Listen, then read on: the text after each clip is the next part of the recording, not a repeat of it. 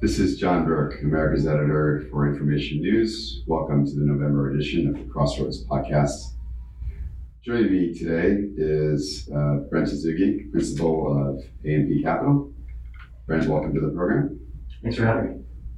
Thank you. Uh, AMP's uh, infrastructure equity platform uh, sits on top of about $12 billion in AUM, uh, investing in all areas of um, infrastructure investing. So, me and Brent are here to talk about what the environment looks like for 2020 uh, as we near towards the end of the fourth quarter and some robust loans perhaps making uh, uh, being a foreshadowing of, of, better things to come in the space, but we'll get to that in a little bit.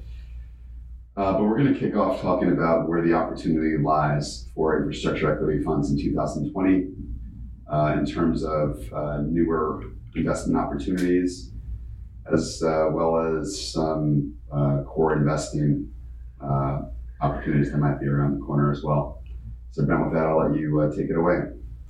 Um, well, it's great to be here with you. Uh, you know, look, it's the, the amount of money that's in the market now, um, I think, is dwarfed by the amount of dry powder that's in the corporate private equity market. Um, but uh, I think it's made all of us, all of the GPs on our side, think a little bit harder, a little bit more creatively about where we kind of deal flow. Um, the typical, you know, vanilla power plant or, you know, core road uh, port is just being bid down levels that I think we really haven't seen historically, um, and really without precedent. Um, and we'll, I'm sure we'll get into this later in the discussion, but it, will be curious to see how many of these investments fare. And I think there are probably a fair number of parallels to compare the investment environment today to what we saw back in 2007 and 2008. I know many might not love that I, I say that, but I think that's probably the reality.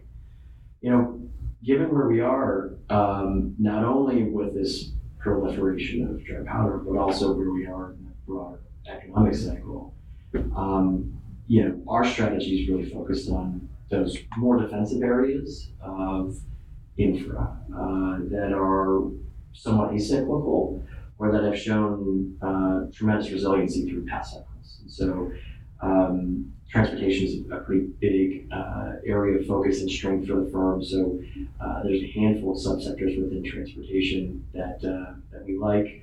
Uh, digital is a very big area uh, that we see tremendous amounts of opportunity. Who's got mac- macro and secular factors that are going to continue to support that, regardless of whether or not we enter into a correction or broader recession. Um, so at a high level, you know, I think that there's still uh, an abundance of, of uh, I'd say, adjacent spaces that make a lot of sense that aren't too frontierish um, for us to be looking. But look, there, there are going to be folks that, given the proliferation and given um, the return environment, are going to get a little bit more creative in terms of their definition. Uh, and I wouldn't be surprised to see uh, a lot of opportunities and deals that get announced over the coming year uh, that I think will really kind of stretch the imagination of the LPs and, and maybe potentially the frustration. Excellent. So, uh, expanding on that definition of infrastructure and infrastructure funds, um, we just put out our, our fundraising report uh, yesterday uh, on Information News that we are um, the, the pace has actually slowed down in 2019, but that's sort of a misnomer. Um, we got 41.9 billion raised through 24 funds over the first three months, uh, nine months of the year, uh, relative to 57.5 billion raised by 35 funds during the same period a year ago. But of course, the agent foot gorilla, agent foot gorilla in the room hasn't closed yet, and that is um, both the 22 billion dollar funds uh, being raised by GIP and Brookfield. Um, fourth quarter, first quarter is the forecast. You know, whenever it happens, it happens, and that'll skewer the 2019 totals quite nicely.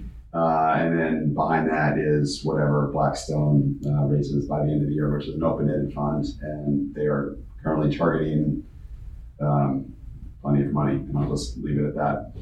Um, but within the trend, we uh, discovered um, a couple interesting things um, in terms of specialization. Um, apparently, InfraVia uh, launched a uh, growth fund um, to support uh, technology.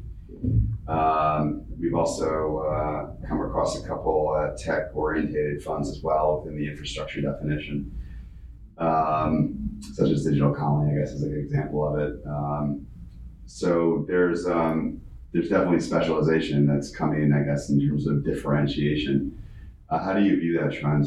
Um, so, I think it's a great thing for the market. Um, you know, what it's afforded is really a, a broad menu of options for investors, uh, people that invest us, pension funds, uh, high net worth life insurance companies, to really match their own liabilities with um, a potential fund strategy. And I think that the, it's a great development for the market because I think it only broadens the appeal of infra for an ever growing field of investors, which is only going to be good things for us. Um, you know what I do think it's it's caused, however, is maybe a, a misinterpretation of how you derive alpha and how you find return. And specialization for specialization's sake is fine. Um, but I think even in those areas, so if you're a digital colony or GI partners and you're raising a digital fund and you've got you know incredible amounts of, of uh, industry specialization, knowledge, and a really deep bench of people that know the space inside and out. I think that affords you an opportunity to, to find and unearth maybe flow and, and opportunities that wouldn't come to a generalist opportunity. But I also think that in this age, with how advanced and really efficient the market is, I think if you are mid-market or even, you know, uh, small cap opportunity. I think more often times than not, you're gonna whether it's a unless it's a really strong relationship, I think you're gonna tend to find there's gonna be a number of people calling on your door about you. And I think the market um, uh, has gotten so efficient that as much as we like to say we, we find bilateral deal flow, I think most of these opportunities are usually amongst the code reasonable individuals. So uh, increasingly, I think specialization is helpful, but I think where the market needs to go to and where it's evolving is embracing strategies post acquisition value creation initiatives to really un- unlock alpha. And that's in my mind where uh, I think the industry is still pretty nascent. A lot of private equity um, uh, strategies or private equity managers, you know, GP that have historic expertise in private equity have a deep bench and um, uh, experience in this. And so they've got teams of people that are focused on uh, sourcing, uh, strategic sourcing, and teams of folks that are former operators that will identify these dislocations in your cost structure. And I think a lot of the infra space that wasn't born out of private equity started to catch on that this is something that they ought to embrace, partly because just being specialized is not fine. is not going to give you a leg up in delivering consistent returns. Uh, just because everybody is specialized at this point. Um, even if you aren't, you know, a, a, dedicated fund to digital, you if you're a Blackstone, if you're a KKR, if you're us, you'll have an investment professional that has been there, that has spent meaningful amounts of time in the space. And so um, having a dedicated pool isn't really advancing the you per se in in finding the opportunities, which I think has been the historic narrative around why specialization makes sense. Interesting. So you're kind of saying that um, you know rather than telegraphing to the market, or which in this case is limited partners, et cetera, et cetera, about a particular strategy, you go in as saying we're an infrastructure fund. We buy a company and we build a strategy around it and that's where you're going to find your most consistent returns. Or sorry, a real asset or an operating company with assets as the underlying collateral. I, what I would say is, uh, I think open-ended structures uh, are well suited for certain assets, mm-hmm. and closed-ended structures that have a finite period of time to realize value creation are better for others. And it kind of depends on uh, where where you are in the economic cycle when you're making the investment, how long that cycle typically takes to turn, and whether or not you're taking a contrarian bet aggregating scale during the contraction, if it's a cyclical investment, or if you're really looking to kind of uh, buy things uh, once they've uh, achieve scale and then looking to tease out cost efficiencies. Um, I, it's not a one size fit all type of model, and I think the the challenge is really knowing who you are. If you're an open ended structure and you're like a Blackstone, you've got scale. Um, it's targeting those investments that are well suited for your mandate. Right? If you are a mid-market fund that's closed in, it's finding those opportunities where you, you know, from a cycle standpoint, it's the right time to enter. Um, uh, and from a horizon standpoint, you know, really kind of make, making sure that the asset selection process is a, a, a very deliberate process. Um, and I think when I look back at um, uh, past vintages, past GPs, um, I think that a lot of the trouble has come in situations where the asset wasn't well aligned with the overarching strategy. And I'm not saying like they were North American focused vehicle and they wanted you know global asset. I'm saying they were three years into their you know uh, uh, investment period and they had a couple years left and it was an asset aggregation play and they had two years to do it. It's just and they were mistimed in the cycle or they bought it a cyclical high and overlevered. And you know, when the correction took place, everyone's seen what, how that story played out. So um, I, I think that as a result, uh, specialization, um, uh, more active asset management, in my mind, have led all GPs that embrace that Mhm. uh, to find better deals, to be more disciplined when they're buying them, Mhm. and then more importantly, once they do acquire them, actually deliver sustainable value creation, which I think will benefit us as an asset class because it'll just mean that returns from all of these vintages, whether you're a $22 billion vehicle or a $2.5 billion vehicle or a $500 million vehicle, it will likely mean more sustainable uh, uh, returns. And ideally, as an asset class, position us vis-a-vis private mar- other private markets or public markets uh, outfits as being kind of a, a really preferred place for institutions to park capital. Well, let's harp on that uh, a little bit more. Um, we've had a very active month in the uh, levered loan markets for these infrastructure related buyouts. Uh, Genesee and Wyoming, um, I am waiting for official confirmation that the deal closed, but um, terms on their term loan B, their $2.55 billion term loan B, did tighten uh, yesterday, and commitments were due yesterday, uh, that being November 6th.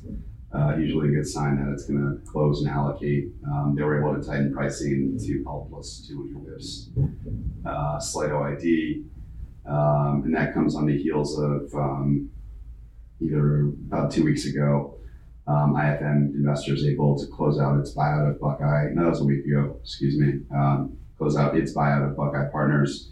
Uh, they went to the market with a $2.25 billion term loan B, uh, and pricing tightened up to L plus 275 bips. They were able to upsize it because they were contemplating a bond deal originally.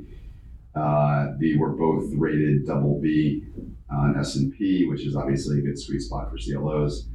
Um, home run deals for Credit Suisse uh, and in uh, fairly defensive uh, markets there within midstream and uh, railroad. Um, sounds like a pretty some pretty favorable signs for um, these bigger deals. Uh, obviously, Zayo is on the horizon too, probably coming up soon, sooner rather than later. I took that Reuters story the other day as like a sign that oh, it's probably going to launch next week, although they said the end of the year. Maybe sooner. Yeah. Um, what does it say for these larger infrastructure fund buyouts? Is this are these defensive investments really playing well uh, in the term loan B market? I mean, it's, it's asking a fairly rhetorical question, I think, but obviously there's always those fears of recession. Um, you know, the, the Walgreens news probably spooked more than a few people, I'm sure, about this being top of the market economics. But what's your thought about um, these loans and whether you consider this like a harbinger for some of these other deals to get executed um, the rest of the year into, into the next year? I think painting anything with one broad brush is probably not the right way to approach it, right? It's, it's so asset specific and situation specific. I mean, um, uh, without getting into details about either of the companies, I mean, look, Zayo, um, I think the scale affords it uh, with uh, unique advantages. Um, obviously, we're a big believer, our strategy is a big believer in uh, digital, the digital strategy um, for a lot of macro factors. And I think Zayo is one of the largest providers of uh, fiber services. Uh, I think is going to benefit from not only the proliferation of smart devices, uh, the creation of massive amounts of exabytes of data, uh, but also increasingly the need for more connectivity, right? Yeah. And so I think it's, it's a defensive play. Size kind of matters less. And I think if you are, um, and I can't speak for CLOs, but I would presume that you like the credit because you believe in the broader equity story. And equity story has legs because of it's defensive and it's really acyclical. Mhm. Genesis a whole nother ball of wax where um, I think that transportation assets, generally speaking, are, are early cycle cycle they tend to take ownership first.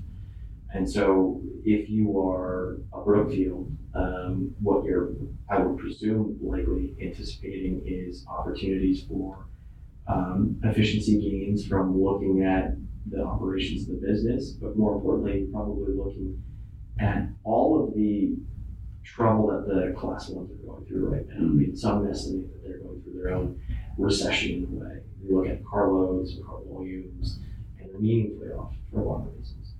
And one of the ways that many of them have kind of embraced uh, to create an earnings pop is by doing share buybacks or more readily uh, embracing precision railroading, which is, you know, kind of this, uh, I think, amorphous term, but really what it is is just really looking at asset utilization and maximizing asset utilization for assets that are non-core, really kind of revisiting should we own them if we're not utilizing them. Mhm. And so I think what it's led to, and a couple of railroads have really led the charge in this, is looking at their constellation of railroad assets and saying, do we need to own all of this? Mhm. It's not dissimilar from um, uh, deindustrialization, de, um, uh, in that happened in the 80s amongst many U.S. and European conglomerates when they, and that's what led to the boom in private equity, which is we don't need to own these; it's probably better in other Mhm. And so the class ones are going to likely and have started to do this spin off and sell a lot of these non-core pieces of track. And if you're a Genesee and you've got uh, a well well deep pocketed investor and you've got uh, fantastic scale, you can bring these into the fold and create a lot of synergistic value. And so you combine that thesis with where we are in the cycle.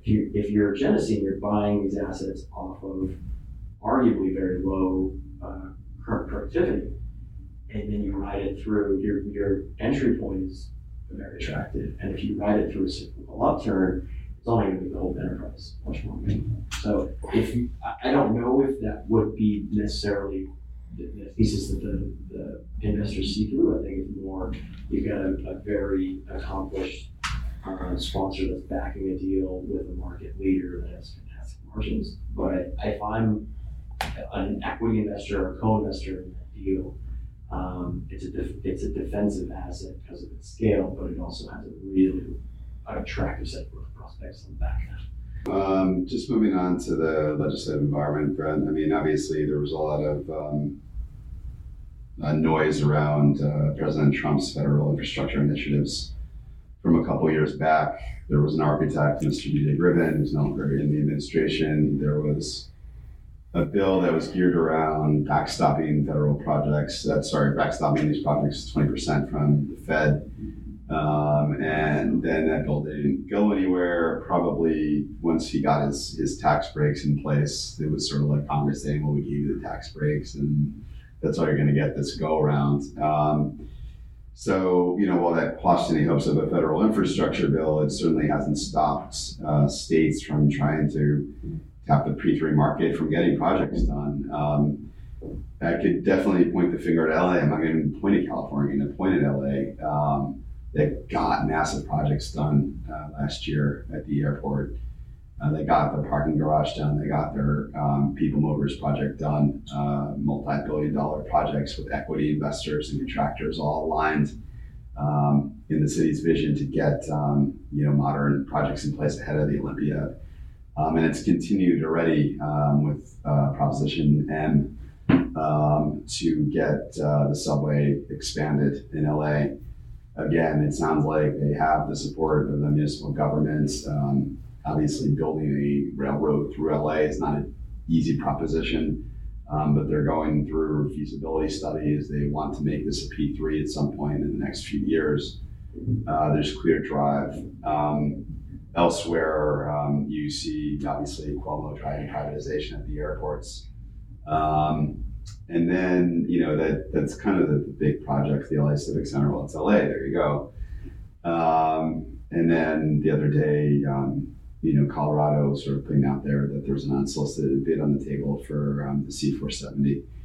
But maybe if you could talk through some of your observations now of um, investability in P3s at the, the state level, um, what kind of positive or negative developments do you see in the tea leaves? Um, just as a transportation guy to Heartbrand, that's why I asked this. Um, that you probably have some soft thoughts around this. So. Yeah, um, I think it goes without saying, you, you walk outside your door, you know, as a user of public infrastructure, you see just how crumbling it is. Uh, whether it's here in New York or uh, in Indiana or California, I mean, um, trillions of dollars of reinvestment is required, really just to bring us back up to par. Yeah. Not even to advance the discussion and bring in different ideas or mobility or new technologies that the world over has really embraced.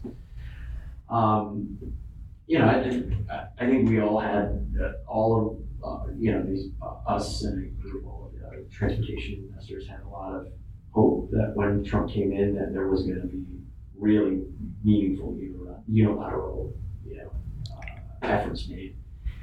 And look, I, I still believe that at some point something will get done, and I, I think increasingly it will be done at the local level, and it will be driven out of urgency and frustration to get projects done that they have, uh, they collectively, um, local, you know, state governments can't fund their own, or they, that they find, you know, will have other, uh, more productive uses of their resources, local resources.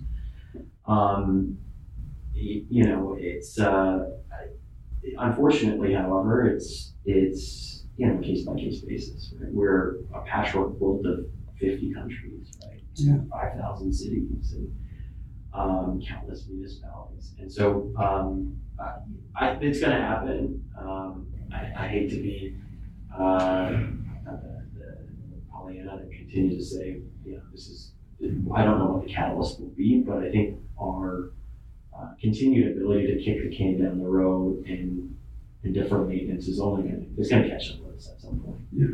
Um, and unfortunately, I think it, it will only be in those situations where yeah, the procuring entity, the local municipality is under such duress um, that they have to embrace it. It's P3s in many ways are kind of the option of last resort. They argue the ripcord. Um, and it's uh, it's unfortunate because it's an opportunity loss. You look at the world over and, and how P3s have been embraced to progress the discussion uh, and improve infrastructure, not just maintain it. Um, you know, I, I, I'm a believer uh, uh, that that it will change, but I think that the question is when. And if you are a manager um, and you're waiting for the tide to turn, you're waiting for the catalyst, I think you're going to be spending a lot of time waiting. And in this business, unless you're an open-ended manager uh, that has infinite amounts of time, even if you are, I think you, you have uh, a desire to capitalize on opportunities as and to deploy capital.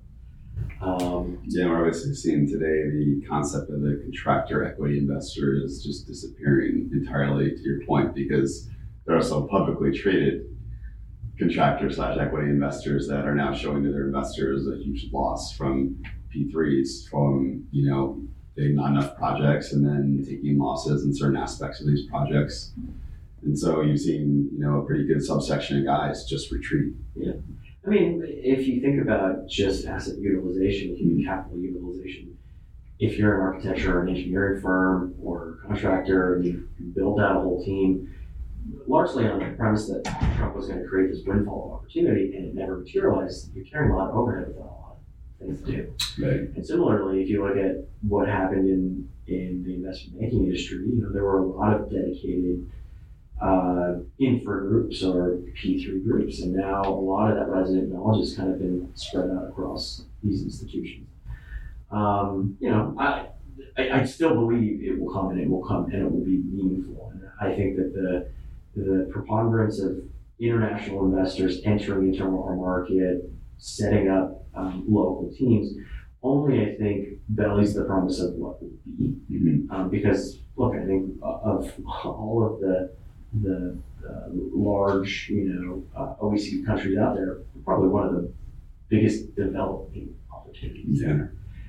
Um, and so, yeah, I think that it will come, but I think you're gonna have to find ways to fill your time in the interim. And if you're just a P3 dedicated strategy, I think it's really challenging. Sure. Um, and there's just so many uh, X factors we've learned over time. Like if you're building a subway, you can't just like enter the market. Like that's not going to work. These are massive capital intensive projects. You need to know what you're doing and have some sort of track record behind it.